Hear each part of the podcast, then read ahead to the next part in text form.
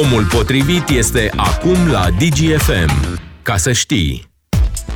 Salutare oameni buni, suntem împreună pe frecvențele DGFM, ne auzim pe toate frecvențele și ne vedem live video și pe pagina de Facebook DGFM. Începe o nouă ediție de Omul Potrivit. Astăzi discutăm despre o schimbare majoră, una dintre cele mai mari și mai importante schimbări prin care trece școala românească în ultimii ani. Am avut mici ajustări, am avut diverse lucruri schimbate, poate ușor la programă, poate ușor la perioada de învățare, dar acum este o schimbare mai radicală, să-i spunem.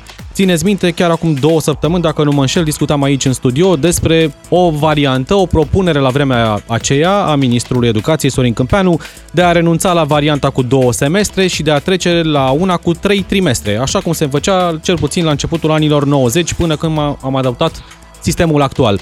Ei bine, ieri însă ministrul Sorin Câmpeanu a anunțat o nouă structură a anului școlar, ceva ce până acum n-am mai avut în România. E vorba despre nu două semestre, ci cinci module de învățare.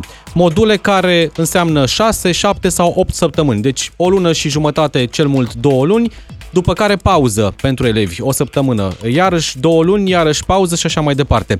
Ministrul spune că e nevoie de acest nou mod de învățare alternat cu o, o perioadă de repaus și, evident, schimbând structura anului școlar, trebuie să se mai facă o modificare. Una iarăși foarte importantă, renunțarea la tezele semestriale. Elevii nu vor mai da teze obligatorii, ci vor, ele vor fi înlocuite de un alt sistem care se numește o evaluare digitalizată, standardizată și nu va fi făcută de profesorul de la clasă, ci va fi făcută, distribuită digital către alți doi dascăl care nu se cunosc între ei și ei vor evalua copilul. Sunt lucruri importante, schimbări majore în școala românească. Vă citesc pe repede înainte și structura viitorului an școlar, 2022-2023,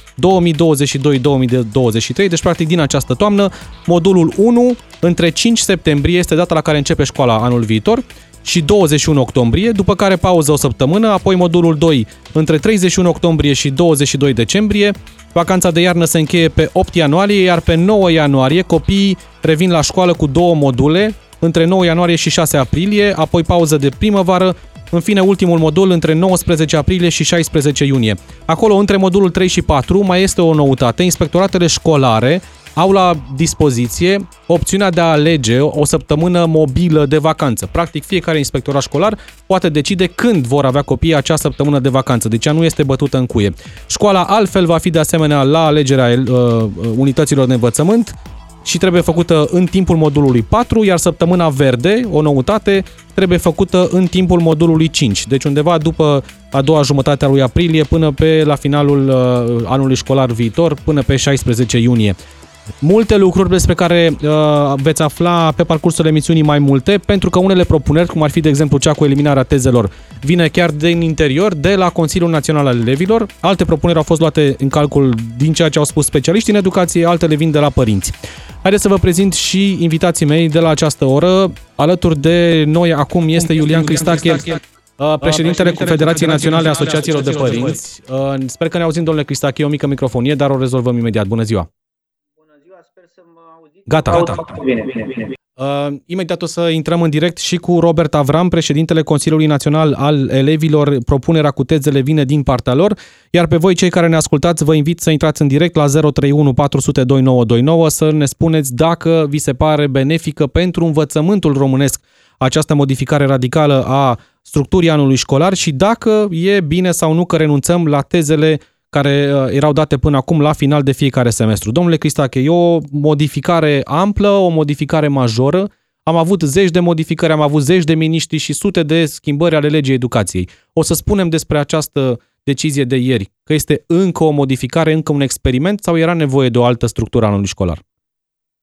Eu sper să nu spunem uh, că este doar un experiment și aș vrea să vă spun, cel puțin așa gândesc în acest moment, până vedem pachetul Uh, referitor la evaluare care trebuie să vină de la Ministerul Educației. În acest moment nu este o, o schimbare de fond, este una de formă, pentru că dacă ne uităm, vorbim doar de o săptămână mai devreme la începutul uh, anului școlar, în loc să înceapă pe 10, 11, 12, 13, cum a început în ultimii ani, începe pe 5 și modificarea este că la finalul lunii octombrie avem o săptămână de vacanță nu doar pentru învățământul primar, pentru ciclul primar, ci și pentru ciclul gimnazial și ciclul liceal. În rest, în acest moment, intenția este binevenită din punctul meu de vedere, dar obligatoriu trebuie să vină cu un pachet de măsuri. Un pachet de măsuri care să aibă, într-adevăr, în centrul atenției uh, elevul, așa cum spune legea de altfel, aici nu este nicio noutate, uh, modificări prin care să facă referire la modul de predare, la resursa umană, prin care să facă referire la partea de instruire, de partea de învățare și Ă, pentru ceea ce s-a făcut acum modificarea, într-adevăr, pentru partea de evaluare, pentru că am înțeles că o parte dintre elevi sau majoritatea elevilor și-ar dori să se renunțe la teze, dar categoric Ministerul trebuie să vină cu o evaluare constantă, astfel încât să ne asigurăm că această schimbare nu dăunează, ci aduce ă, plus valoare la nivelul sistemului educațional. Trebuie să ai niște pârghii de control astfel încât să te asiguri că elevii învață constant, lucru care nu se întâmplă acum, pentru că având aceste două semestre și două teze la final de fiecare semestru, Evaluarea se face uh, în uh, săptămâna 12 cu aproximație în primul semestru, pentru că se dau cu tezele cu 3 săptămâni înainte și la semestru 2, având 20-21, săptămâna 17-18, ceea ce într-adevăr este mai greu pentru elevi și învață să, uh, să se pregătească în salturi și nu constant. Aici este marea problemă la nivelul sistemului educațional, pentru că elevii noștri învață cumva șablonat, da? Deci nu învață pentru dobândirea de competențe, învață mecanic doar să reproducă niște conținuturi astfel încât să se asigure că obține o notă mare și mulțumește atât familia cât și școala dă bine la rezultate în general, dar rezultatul final îl știm cu toții la evaluarea națională și la bacalaureat, acolo unde, deși avem un procent de 60% de elevi care obține, obțin bursa de merit și au peste 9,50, ce să vezi la evaluarea națională scade foarte mult, la bacalaureat acest procent scade foarte mult. Deci nu deci schimbă mare, brân, mare lucru, mare brânză, cum spun uh, cum spun În acest noi. moment schimbarea este binevenită, sunt de acord, dar trebuie să vină la pachet cu reforma reală. Dacă vine la pachet cu reforma reală și cu ce am enumerat eu înainte, atunci da, într-adevăr vorbim de o reformă și vorbim de o schimbare curajoasă, cea mai curajoasă schimbare din ultimii șapte ani. Ce vreau să cred și îmi place să cred că este adevărat. Sper ca Ministrul Educației să fi urmat acest trend, această schimbare, în urma discuțiilor cu cei de la proiectul România Educat.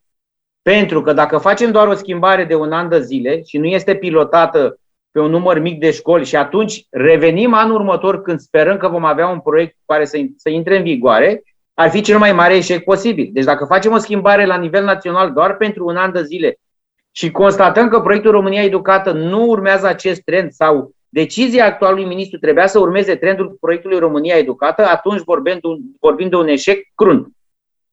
Uh, în ceea ce privește această împărțire pe 5 perioade, da, după fiecare perioadă din asta de învățare mai intensă vine o mică relaxare, o săptămână de, de pauză. Am auzit experți în educație. Vorbeam uh, acum două săptămâni la DGFM cu Daniela Vișoianu, care spunea că uneori e bine ca după o perioadă mai încărcată copiii să Uh, să decompenseze, da, să aibă, nevo- să aibă câteva zile mai, mai libere, în așa fel încât să poată relua din nou la intensitate mai mare învățarea. Ele sunt plasate, vă spuneam, între 6 și 8 săptămâni, aceste module, deci după cel mult două luni de zile, copilul are, are o pauză.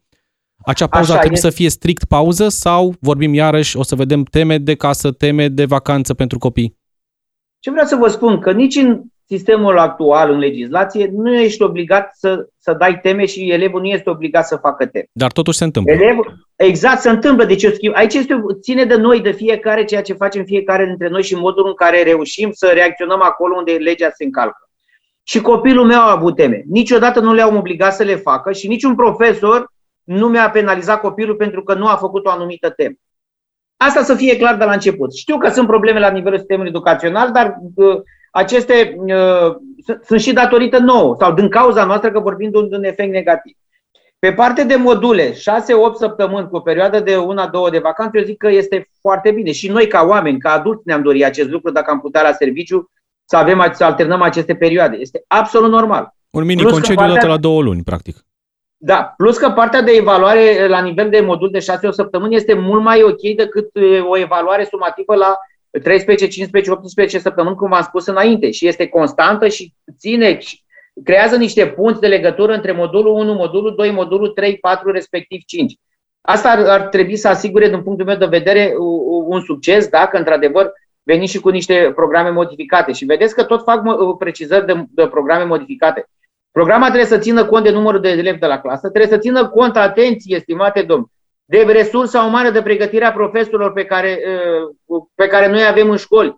Pentru că dacă n-am un profesor care să știe să adapteze programa, să-și facă planurile de lecții și să-l facă și pe ultimul copil din clasă să înțeleagă ceea ce predă acolo, n-a făcut nimic. Putem avea programe atât de frumos așezate pe hârtie și făcute în sprijinul elevului, dar dacă cel care are creta în mână nu știe să predea și nu interacționează și nu dezvoltă gândirea critică și nu vine în sprijinul acestor copii să, să facă lecția interactivă, nu vom avea nici peste 100 de ani un învățământ așa cum ne-l dorim. E alături de noi și Robert Avram, președintele Consiliului Național al Elevilor și nu uitați 031 400 2929. Vă așteptăm în direct în discuție dacă sunteți de acord cu această nouă formă de organizare a anului școlar în România, în loc de două semestre, aceste cinci module cu pauză după fiecare. Robert Avram, bună ziua, mulțumesc mult pentru că suntem astăzi împreună. Mulțumesc și eu pentru invitație. O modificare radicală, o modificare extrem de importantă pentru școala românească. În fapt, unele dintre aceste perioade existau deja în structura actuală a anului școlar, doar că acum ele sunt mai bine delimitate și puse direct de, de la început uh, de an uh, un școlar în, pe hârtie. Una dintre modificările importante este cerută chiar de Consiliul Național al Elevilor și anume renunțarea la teze. De ce? Am solicitat încă de la începutul acestui an școlar înlocuirea tezelor cu un alt sistem de uh, evaluare, în așa fel încât să avem parte de o evaluare sumativă axată pe feedback. Pentru că am fost cu toții martorii unui sistem de evaluare total inadecvat uh, societății în care trăim și cerințelor pe care uh, le dorim să, le, să fie îndeplinite de către absolvenți și am avut practic niște teze un sistem de evaluare sumativă care și-a pierdut complet relevanța. Și am văzut că teza dintr-un mijloc de evaluare sumativă care probabil că avea efecte și producea efecte în urmă cu ceva timp, uh, acum a ajuns doar o simplă notă cu o pondere mai mare în media semestrială și trecută cu roșu. Nimic mai mult. Nu, er, nu reprezenta o metodă prin care profesorul putea să-i spună elevului, uite, ai nevoie de a lua aceste măsuri remediale în așa fel încât să-ți poți acoperi lacunele pe care le-ai dobândit pe parcursul unei perioade de timp. Vorbeam atunci de semestre. Ori teza acesta sau evaluarea sumativă, indiferent de, de modul în care o numim, astfel ar trebui să desfășoare. Să avem posibilitatea ca profesorii și elevii să aibă Uh, cu adevărat șansa de a oferi feedback reciproc. Vorbim aici de, o, de un, un proces care până la acest moment nu a fost implementat, din păcate, în România, pentru că am avut de-a lungul timpului această presiune foarte mare pe școală și pe elevi și pe profesori de a pune un anumit număr de note minim într-o anumită perioadă de timp, într-un semestru. Mi se pare Dacă foarte important. Uităm... Mi se pare vital ca profesorul să ofere feedback elevului. Se întâmplă asta uneori, dar nu tot timpul și copilul nu știe de ce a luat doar 4 sau de ce a luat doar 7 sau ce a făcut pentru acel 10. Uh, e foarte importantă precizarea asta. Imediat revin la această discuție. Îl avem pe Justin din Argeș alături de noi, 031 400 2929. Justin, bună ziua! Cu respect și multă sănătate pentru dumneavoastră. Felicitări Mulțumim pentru de și pentru abordarea unei teme uh, de interes național este adevărat și foarte, foarte importantă. Sunt cât? 3 milioane uh, aproape de elevi și părinților, proiecte, deci sunt destul da, implicați. Aceste proiecte, despre acest proiect eu mă pot exprima ca un părinte de elev de facultate, un student și fost elev.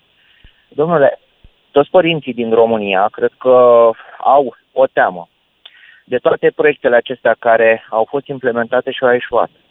Mergem în străinătate, vedem ce uh, instituții de învățământ și ce învățământ a erisit și ce programe școlare au alte țări și noi nu am putut să luăm exemplu altora. Noi venim de fiecare dată și de fiecare dată să implementăm un alt proiect, un alt proiect care dă fiori și bătăi de cap și neîncredere oamenilor că va reuși. Și eu aș, nimeni nu are curajul să spună, poate pe sistem politic sau poate pe alt sistem, nu mă refer și nici nu mă interesează, nu are curajul nimeni să spună că programa școlară este extraordinar de încărcată ca anumite persoane care au interes să ia drepturi de, de autor. De ce în alte țări programa este atât de, uh, de lejeră, este, uh, învățământul este altfel structurat și vă mai spun un, un lucru. Foar, s-a atins uh, puțin mai devreme, foarte bine a spus uh, antevorbitorul meu. Domnule, în foarte multe din cazuri, profesorii în vârstă sau mai puțin în vârstă, nu contează, obstrucționează prin nevoința lor de a înțelege schimbări, schimbarea de nou obstrucționează evoluția. Deci nu trebuie și, să schimbăm doar structura, trebuie să schimbăm și oamenii care fac parte din structura asta. Mentalitatea. Da. Mulțumesc. Dacă profesorul nu este uh, liber și dezvolt și dispus la nou să înțeleagă noul elev altfel, rămânem în aceeași etapă și nu putem vorbi niciodată de implementarea unui proiect cu adevărat. Mulțumesc uh, mult, Justin, pentru intervenția în direct. Mai luăm un telefon. Ionuț, uh, un minut avem la dispoziție, te rog. Bună ziua! Alo, bună ziua! Uh, teoretic, programul sună foarte bine, sună a fi destul de modern. Problema e alta, din punctul meu de vedere, Care? și a noastră ca și societate. Uh, cât alocăm noi din PIB pentru învățământ?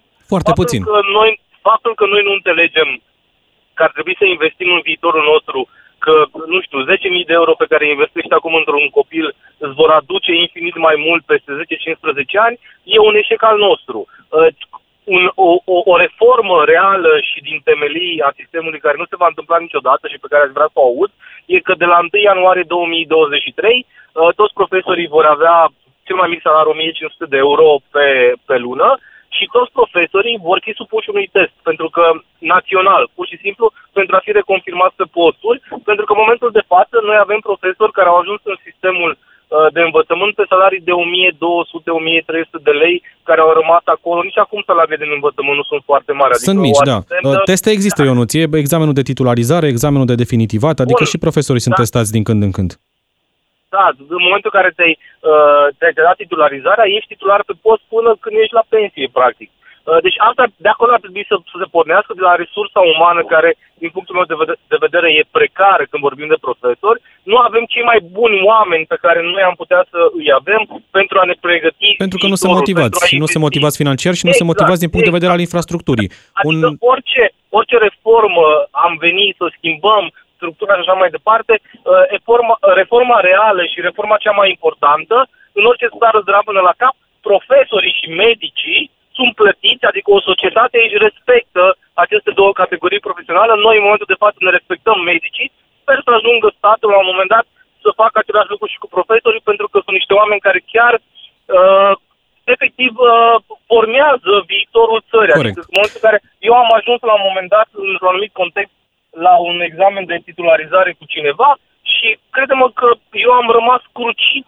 de nivelul persoanelor care erau acolo pentru a se titulariza. Mulțumesc, Ionuț. Mulțumesc pentru apel. Imediat discutăm despre asta. Domnule Cristache, schimbăm, uh, cum spunea ascultătorul de mai devreme, aerisim un pic programa, dar ce facem cu investițiile, ce facem cu curicula? Pe ea când o aerisim? Referitor la programe, să știți că noi am avut, acum mai puțin de o lună de zile, am avut o întâlnire special pentru acest lucru cu cei de la CNP, astfel încât să răspund domnului uh, Justin, cred, care spunea că nimeni nu spune de așa ceva. Ba da, noi spunem de mult timp acest lucru. Numai că în întâlnirile pe care le avem cu experții de acolo, ne spun că programa noastră nu este absolut deloc încărcată în raport cu statele membre la nivelul Uniunii Europene, ci că, exact cum spuneau și ceilalți înainte și vă spun și eu și sunt sigur că și Robert, omul simțește locul. Modul în care profesorul își face planul de lecții este primordial. Deci nu avem Am un avut- program încărcat, asta ne spuneți? Așa ne-au spus cei de la CNP, experții. Eu nu am nicio calitate, cred că nici dumneavoastră și cred că nici Robert să contrazicem experții. Acum, eu vă spun că am încercat să intru adânc în această discuție și îmi spun, domne, uite, am văzut niște manuale care au niște termeni și nu au ce să caute acolo și așa mai departe. Și mi-a zis, domnul Cristache, uh, vorbim de niște autori de manuale care uh, fac niște conținuturi în baza unor programe. Acel autor de manual poate să ducă cu explicația respectivă până unde vrea el. E adevărat că noi când evaluăm aceste manuale putem să-l depunctăm. Și de aceea rolul profesorului este ca în momentul când își alege un manual să fie atent la- de nivelul acelui manual, care să fie conform cu programa și dacă în acel manual sunt conținuturi uh, supra, trecute mai mult decât ar trebui, profesorul nu este obligat să predea ce este în acel manual, ci trebuie să predea doar ceea ce trebuie din acel manual. Și revin, Aha, deci ține cumva o- de alegerea profesorului până la urmă. de, de, ține cumva de alegerea profesorului. Despre asta este vorba. Planurile de lecții sunt făcute de profesori în baza programei școlare elaborate de către minister, respectiv Institutul de Științe ale Educației. Deci man- manualul ăla poate să fie trecute verzi și uscate, dar profesorul este cel care este la catedră și este cel care trebuie să știe cum predă și cât predă din acel conținut. Robert Avram, vorbeam de aceste evaluări. Ele vor fi doar la final de an școlar sau cum vor fi făcute? Care e propunerea? Noi am propus ca, începând cu anul școlar viitor, să se piloteze la nivel de sistem uh, evaluări standardizate cu subiect unic la nivel național la începutul anului școlar de de evaluare predictivă și la sfârșitul anului școlar de o evaluare sumativă, pentru a vedea de unde plecăm și unde ajungem. Evident, aceste evaluări, așa cum am propus și în spațiu public, să nu afecteze, cel puțin pentru început, până vedem exact care este modul prin care le putem implementa în mod corect, media și situația școlară a elevilor. Să fie doar orientative, cumva. Exact, doar orientative pentru a vedea ce măsuri trebuie să luăm, sistemic vorbind acum, pentru a putea asigura acoperirea lacunelor, pentru că avem foarte multe probleme din punct de vedere al progresului pe care elevii îl fac în școală. Dacă ne uităm la cele mai recente statistici ale testelor PISA, avem aproape 40% din elevi care se încadrează în categoria analfabeților funcționali. Lucru total inadmisibil și este un semnal de alarmă pe care trebuie să-l respectăm și care să ne facă să înțelegem că avem nevoie de măsuri complementare. Modificarea structurii anului școlar și propunerile de modificare a sistemului de evaluare care reprezintă în fond doar un prim pas către o reformă reală și de substanță. Este foarte bine că am pornit aici, dar avem nevoie și de măsuri complementare, evident. Cum spuneam și mai devreme și spunea uh, și antevorbitorii mei, uh, de finanțare, care este total inadecvată cerințelor sistemului, deși în legea educației avem 6% din PIB prevăzut. N-am văzut niciodată 6%, a fost de-abia un pic peste 3 în cei mai buni ani. avem un da. 2,54, dacă da. mă înșel, deci un prag de aproape 3 ori mai mic decât pragul legal așa cum este el definit în lege. Curriculum la liceu, spre exemplu, avem un planuri cadru aprobate în anul 2009, suntem în anul 2022. Este absurd să ne așteptăm că materia pe care noi o avem în școala românească la acest moment, la liceu, mai este adaptată nevoilor societății.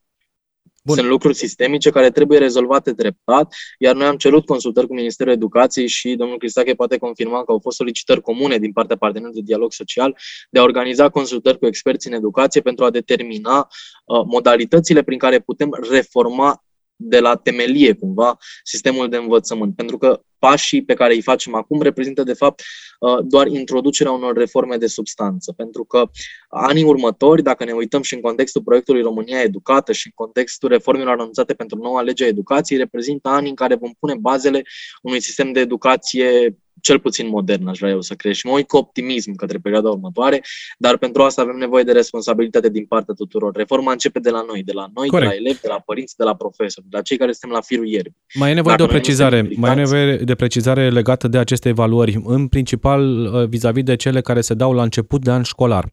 Ele vor testa practic nivelul de la care pornește elevul, dar vor fi date la fel ca tezele la materiile principale sau la mai multe materii. Care e propunerea voastră?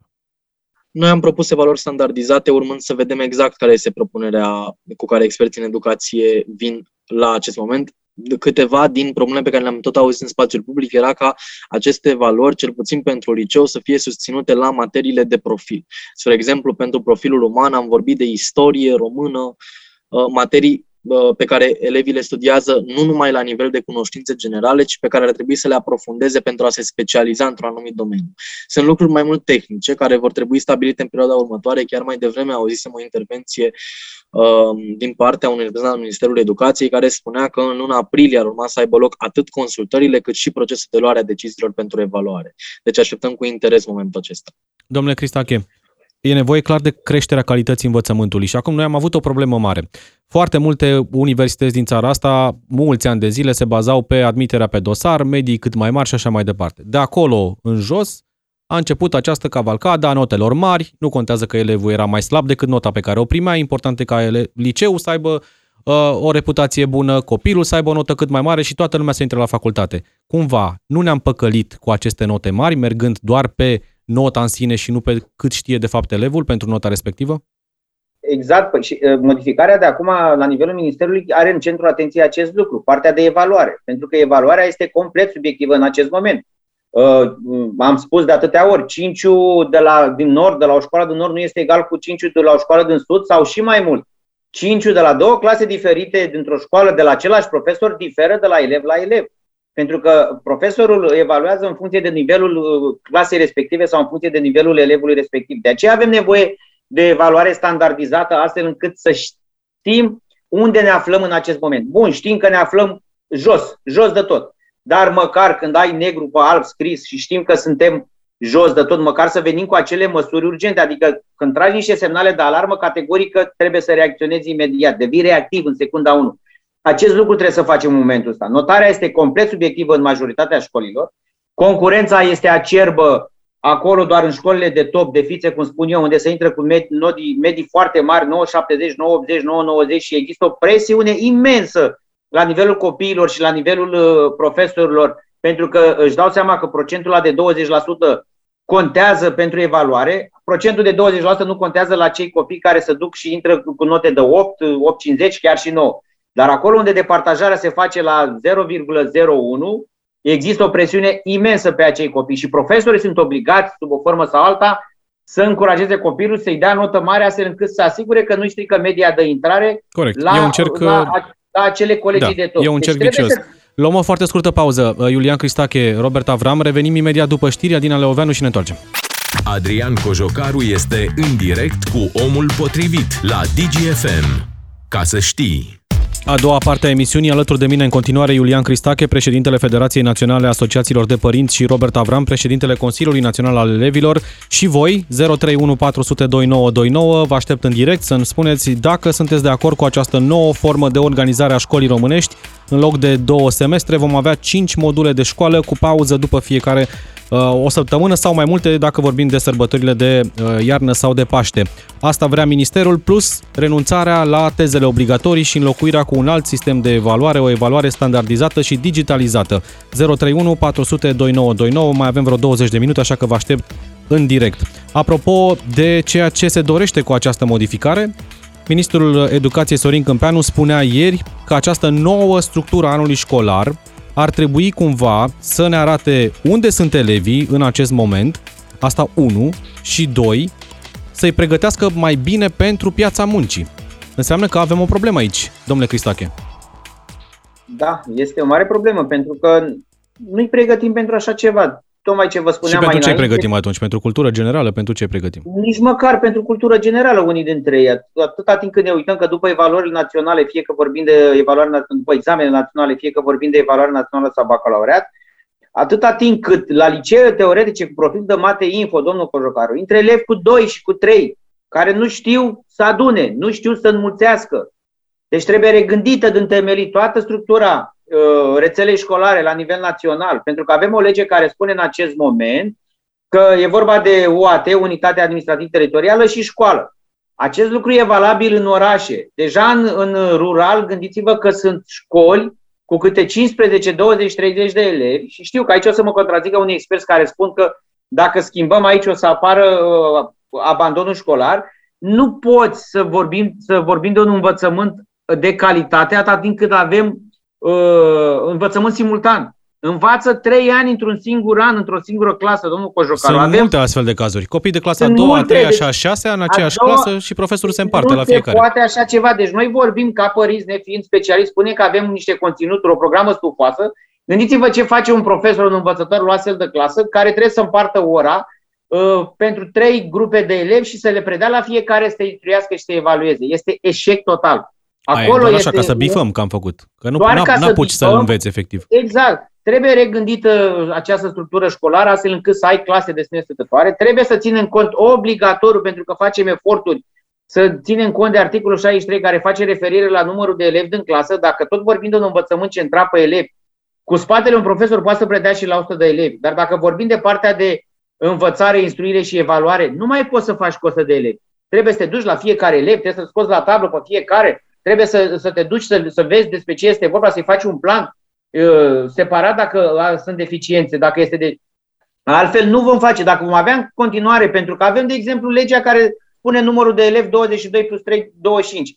Credeți-mă că am făcut adresă la minister și sunt sute, dacă nu mii, nu mai țin minte în afară de clase care au încărcat această lege. Da, deci 30, 35, de 40 de copii într-o clasă se întâmplă foarte des, pentru că n-am construit școli și pentru că sunt mulți copii care vor la anumite școli. Nu, mă rog, părinții, nu e nevoie de, de construi școli, ci este nevoie să se folosească de școala de proximitate. Da, într-adevăr, avem nevoie de o educație care să fie la cel mai înalt nivel la toate școlile. Dar pentru acest lucru trebuie să punem stop, pentru că dacă noi ducem în școlile din centru doar copiii care provin din familii care pot să-și ajute copiii, care au un nivel de educație, care pot plăti, atenție, meditațiile private, că de aici vin plusurile cu profesorul de la clasă, sigur că la extreme, la școala care este la 500 de metri și unde nu avem nici măcar o clasă completă, acolo profesorii lucrează Corect. cu acei copii care provin în familii defavorizate. Deci trebuie să egalizăm acest, acest lucru și nu trebuie să mai creăm poli de statut social. Avem un profesor alături de noi, Ovidiu din Timiș. Bună ziua! Bună ziua! Mulțumesc și mă bucur că ați sunat uh, în direct. Cum vedeți această modificare? Păi este din nou un heiropism. De ce? Și prima dovadă că este heiropism și este doar, uh, cum să spun, o discuție extrem de închisă la nivel de minister, este faptul că noi profesorii habar nu avem de astfel de lucruri și aflăm din presă, de exemplu, da? Cum am aflat ieri, am discutat cu colegii mei, zic, mă, voi știați de chestia asta? Nu știam, da? Deci pe noi profesorii nu ne întreabă ministerul niciodată nimic. Domnule, ce părere aveți? Ce propunere aveți? Și uh, trebuie să facem repede ca din toamnă să aplicăm. Dar de ce? Unde? Care este graba asta? Care e disperarea asta? Da? Deci ăsta este heirupism la nivel, nu știu, parcă domnul ministru a luat ministerul pe persoană fizică. Deci Da? ar fi trebuit implementat cumva din anul școlar celălalt, nu de acum din toamnă, adică să vă... Exact. Să avem timp și noi profesorii să discutăm între noi și să venim cu propuneri, pentru că trebuie discuta la diverse nivele. Nu se poate dar doar la nivel de birou din Ministerul Educației să decizi fără să știi ce se întâmplă pe teren. Da? Ce- ce Asta e ca predați? și Ce predați la ce nivel? Asta e ca și doamne, heirupismul doamnei Andronescu. Hai să transformăm, uh, să avem cel puțin 40% școli profesionale. Asta era acum 2 ani, Da. da? Din acel heirupism, sau acum 3 ani, da? Din acel heirupism al Ministerului, la noi s-a transformat o secție în profesională. Anul trecut, din nou am transformat un liceu, că s-a scos acea obligativitate procentuală de învățământ profesional. Adică de la un an la altul schimbăm așa cum ne taie capul, fără să gândim pe următorii 5, 10, 20 de ani. Cumva, mă rog, asta e motivația de acum, că se dorește o schimbare care să aibă loc pe mai parcurs sau mai multor ani, dar să avem în sfârșit o școală modernă. Ovidiu, o ultimă chestiune. Uh, Ce predați și la ce nivel? Uh, La nivel de liceu tehnologic uh, sunt uh, inginer, deci domeniul tehnologic. Da, mulțumesc mult. Uh, Mai luăm un telefon, Ionuț din Timișoara, 031 400 2929. Ionuț, bună ziua! Salut! Uh, vis-a-vis de ce au uh, spus uh, toți cei care au, Da. am ascultat toată emisiunea de la început, uh, ca și schimbare, ca și timing, să zic așa, nu cred că este un lucru rău. Într-adevăr, la copii, uh, mai ales la cei mici, cred că se simte nevoia asta de o pauză mai, uh, mai des între, să zicem, ciclurile de învățare. Uh, ce am eu de obiectat la tot ceea ce se discută în momentul de față este că, de fapt, am senzația că nu ne uităm la sisteme de învățământ alternativ care funcționează în momentul de față și la noi în țară. Uh, vă dau un exemplu, copilul meu are, este în clasa întâia, uh, studiază la Waldorf și vreau să vă spun că spre deosebire de mulți alți copii de vârsta lui, copilul meu vrea să meargă la școală. De ce? De ce, Ionuț? Adică ce-l Pentru atrage? că- pentru că sistemul este gândit de așa manieră încât uh, copilul este atras înspre a învăța, înspre a cunoaște mai multe lucruri și nu este o povară pentru el. Mai mult decât atât. Nu au teme. Uh, o chestie foarte interesantă este că absolut toți copiii sunt uh, dotați cu sprijinul părinților, e adevărat. Deci noi cotizăm la început de an, dăm o sumă de bani, dar toți copiii primesc exact aceleași rechizite.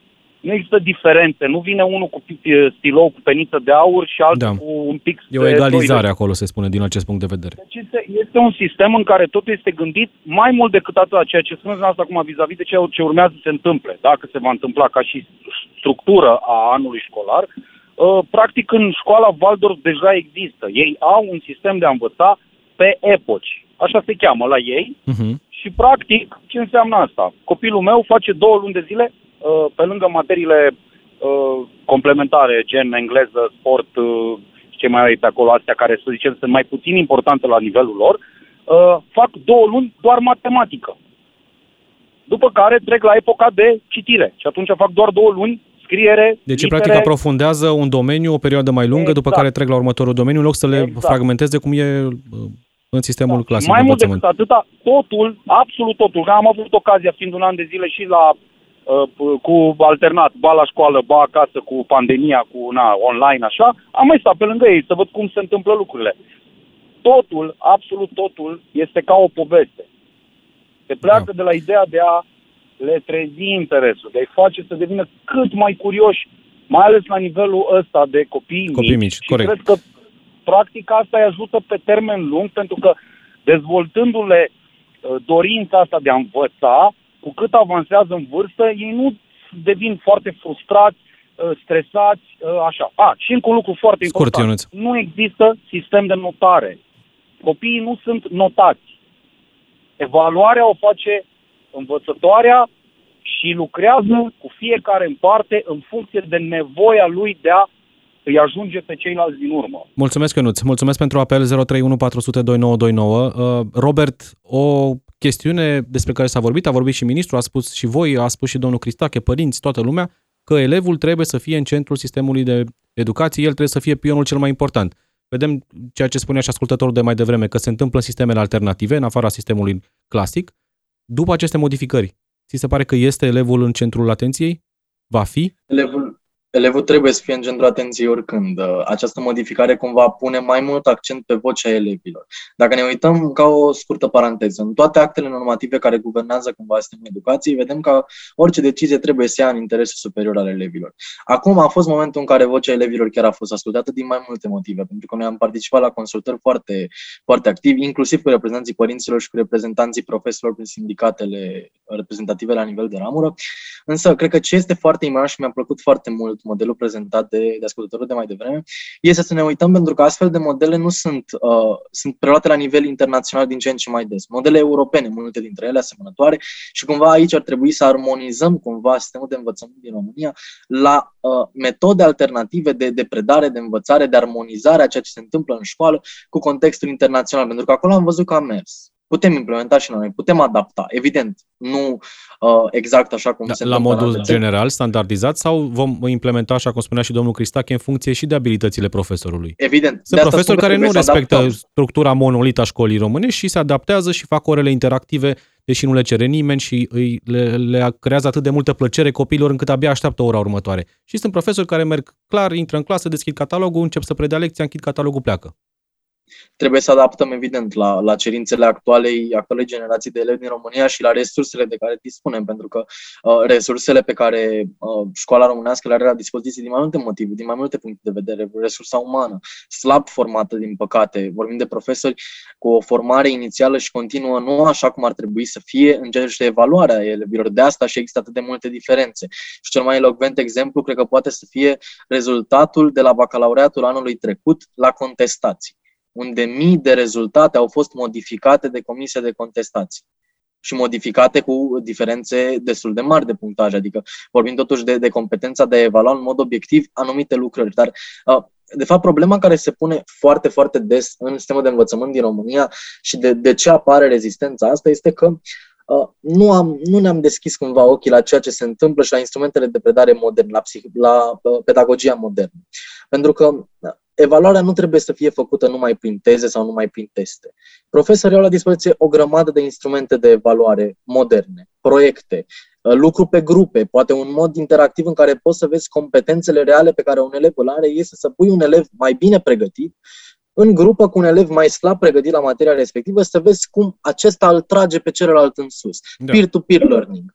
Sunt competențe pe care, de care elevii au extraordinar de mare nevoie acum și evaluarea asta ritmică, evaluarea periodică e ceva ce a existat întotdeauna. Cred că ar trebui să ieșim cumva din uh, nu știu, percepția asta contraproductivă din punctul nostru de vedere, că evaluarea se face exclusiv prin uh, teste, prin uh, evaluări de orice fel, scrise mai ales. Pentru că instrumentele de evaluare sunt extraordinar de, de uh, multe, extraordinar de numeroase, standardizate, evident că este important să lucrăm la niște standarde de evaluare, pentru că la acest moment nu avem Dar ce înseamnă aceste, acest standard, Robert? Pentru că, uite, propunerea voastră este așa, elevul dă această evaluare, da, va avea parte de această evaluare, hai să zicem cea de la final de an, da? Nu mai dă cu profesorul de la clasă, așa cum se întâmpla acum la teză, ea va fi corectată de doi dascăli din sistem, aleatoriu, ei nu se cunosc între ei și așa mai departe. Și deja am văzut opinii ieri împărțite. Unii spuneau, domne, e important ca elevul să fie evaluat de profesorului de la clasă, care poate să-și dea seama dacă copilul în timpul examenului a avut o perioadă mai proastă sau nu e, nu e un lucru care să-l caracterizeze în general, versus să primească lucrarea alți doi profesori care nu știu nimic despre el, bifează niște lucruri pe hârtie și la final spun ești un elev de 5, el având, nu știu, doar o perioadă mai proastă sau o zi proastă sau invers. Poate aplica pe subiect și e un elev la evaluare de 10, dar în realitate e un elev de 5 pe 6. Cum eliminăm astea? Robert. Ultima jumătate a propunerii, nu știu exact, nu este făcută de noi. Propunerea pe care Consiliul Elevilor a făcut-o este de introducerea evaluărilor standardizate. Asta cumva a fost o, uh, un follow-up al propunerii noastre venit din partea unor alți reprezentanți ai societății civile. Oricum, asta nu e bătută în cuie, asta exact spunea ministrul. Așteaptă și el opinia specialiștilor și apoi va lua o decizie dacă se va întâmpla așa sau nu. De asta spun că trebuie să vedem exact în ce, în ce stadiu ne aflăm. Uh, standardizarea în evaluare, în primul rând, poate să reprezinte un prim pas spre a elimina uh, uh, subiectivismul uman din evaluare. Spunea domnul ministru ieri și, și chiar și astăzi despre corectarea digitalizată a unor astfel de valori standardizate. Auzisem că s-ar vrea pilotarea unei astfel de valori unitare la anumite materii, inclusiv în acest an școlar, la final. Rămâne de văzut exact ce și cum va fi implementat, așteptăm propunerea Ministerului, însă un prim pas spre o standardizare este, de exemplu, corectarea digitală, pentru că așa scoți uh, subiectivismul uman din ecuație și lași obiectivitatea să spună cuvântul. Lași să spună cuvântul prin niște standarde, niște bareme stabilite la nivel național de experți în educație pentru a ne uita la competențe, nu la cunoștințe. E foarte important. Într-o era digitalizării trăim într-o societate în care informația este la un clic distanță de noi. Acum avem nevoie de competențe cheie necesare, cum sunt, spre exemplu, capacitatea de înțelegere a unui text, capacitatea de argumentare a unei opinii la prima vedere, capacitatea de a găsi informația efectivă, pentru că aici este un lucru foarte important, capacitatea de a face research în, da. în, în, în mare. Alte sunt lucruri de... care trebuie analizate. Alte tipuri metode de alternative. Exact, uh, metode alternative. Mai luăm un telefon și apoi mă întorc la domnul Cristache cu o întrebare de la un profesor. Victoria din Timișoara alături de noi. Bună ziua, Victoria. Bună ziua, domnul Cojocaru. Vă rog. M-aș ascult și sunt revoltată de ce aud. Atâta vorbim de nivelul ăsta de cunoștințe. Copiii ăștia nu știu să scrie. Nu se mai predă caligrafie în școli. Și dacă ei m-am uitat la o lucrare, domnule, ce scris urât au copiii, se chinuie, cum țin creonul ăla în mână, cum să corecteze un profesor o lucrare care e indescifrabilă. Știm că în Atunci timp se puncta mirați, și asta, se conta mult și cum scriai și... Vă mirați că atât de multe greșeli se produc la corecturi, că profesorii nu văd, nu se înțelege ce vrea să scrie elevul ăla acolo, în afară de faptul că copiii nu sunt pregătiți. Dar scrisul, să luăm de la început, Corect. Bună precizare. nu se mai predă în școli, copiii nu știu să țină un creon în mână, creon nu mai țin, că numai carioți țin, și atunci ei nu știu să scrie N-au nici volum, n-au nici viteză, n-au nici randament dacă nu știe să scrie.